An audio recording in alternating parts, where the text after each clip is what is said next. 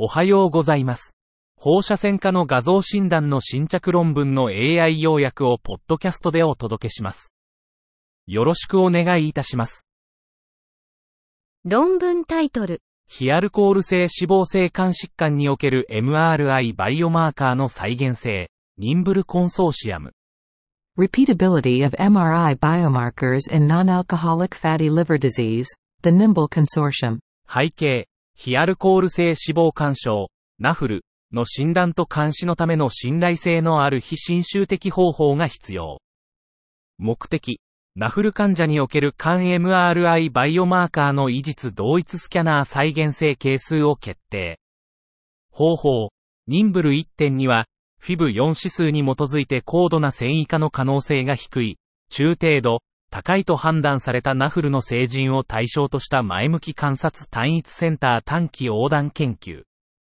結果、異実同一スキャナーの平均測定値は、PDFF が 13%-14%、BAT が 6.6L、二次元 MRE コードが 3.15kPa。結論、この予備的研究は、MRI-PDFF、BAT、MRE の式値をそれぞれ 1.2%-1.6%、0.22L、0.75kPa として、ナフル患者における測定誤差と実際の変化を識別するべきであることを示唆している。論文タイトル、逆行性空調胃腸重積症の映画的レンダリング。Cinematic rendering of retrograde jejunogastric intussusception. アブストラクトが提供されていませんでした。論文タイトル、前立腺の磁気共鳴画像品質における世界的変動。Global variation in magnetic resonance imaging quality of the prostate. プライム試験の品質管理フェーズに参加する MRI スキャナーの品質を評価。パイクオールスコアリングシステムを使用して評価。フェーズ I では、41のセンターから355の他パラメータ MRI 研究が提出され、71台のスキャナーからのデータが提出された。パイクオールスコア5を達成したスキャナーは23台、32%。スコア4を達成したスキャナーは39台、55%。スコア3を達成したスキャナーは9台、13%。フィードバックを受けて改善したスキャナーは48台、71台中68%。フェーズ2では、17カ国の36のセンターが改定された研究を再提出し、最終的に62台のスキャナー、64台中97%がパイクオールスコア5を達成。ドスシーケンスにおける品質の変動が特に観察された。パイクオールを使用した MRI プロトコルの基本的な評価と修正により、品質が大幅に改善する可能性がある。論文タイトル、CT で検出された不定形肺結節と早期肺がんの判定における高度画像解析の役割の拡大。Expanding role of advanced image analysis in CT detected indeterminate pulmonary nodules and early lung cancer characterization. 低線量胸部 CT は、早期発見と介入により肺がん治療を進化させる重要な機会を提供します。米国では毎年数百万の肺結節が偶然に検出され、肺がんの早期診断の機会が増えています。これらの機械の全潜在能力を実現するためには、結節分類と早期肺がん特性の目的で画像データを正確に分析する能力が必要です。このレビューでは、胸部 CT における伝統的な画像分析アプローチと、肺結節と早期がんを特性化するための CT 由来の放射線特性と深層学習アーキテクチャを使用した機械学習モデルの最新の進歩について概説します。現在、これらの決定支援ツールを臨床実践に移行する際の方法論的な課題、画像パラメータの異質性、最適な特性選択、モデルの選択、訓練と検証の目的での十分に注釈付きの画像データセットの必要性などの技術的な障害についてもレビューします。論文タイトル、アルツハイマー病スペクトラムにおけるアミロイド、タウ、神経変性バイオマーカー状態の MRI に基づくディープラーニング評価。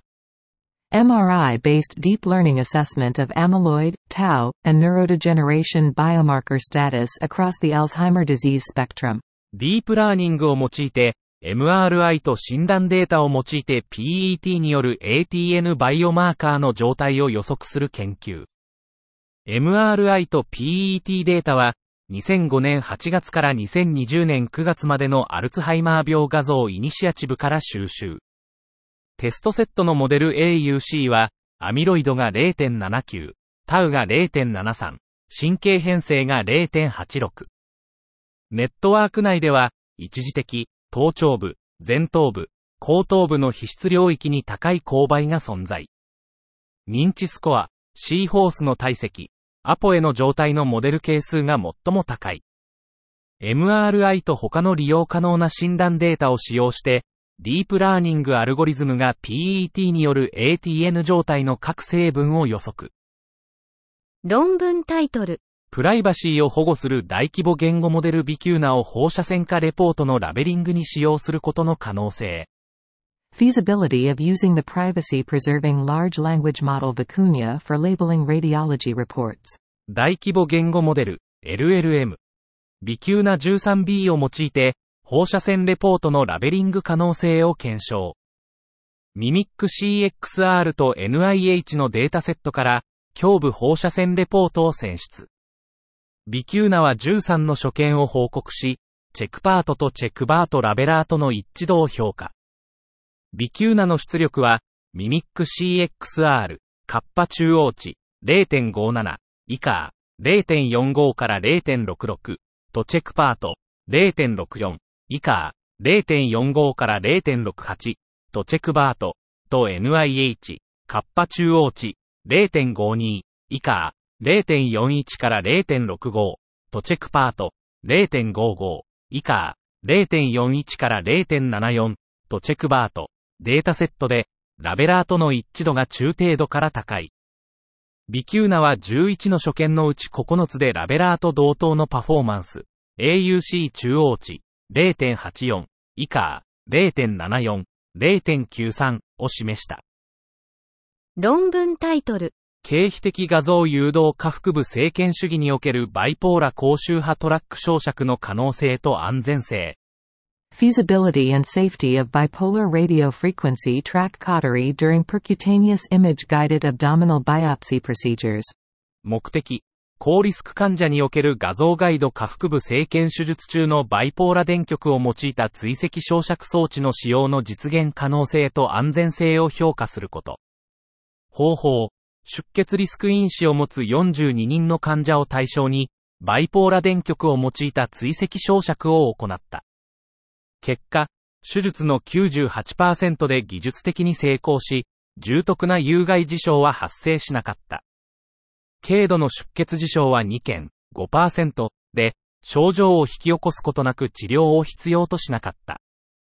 結論、バイポーラ電極を用いた追跡照射は、画像ガイド下腹部生検手術中に実行可能で安全であった。以上で本日の論文紹介を終わります。お聞きいただき、ありがとうございました。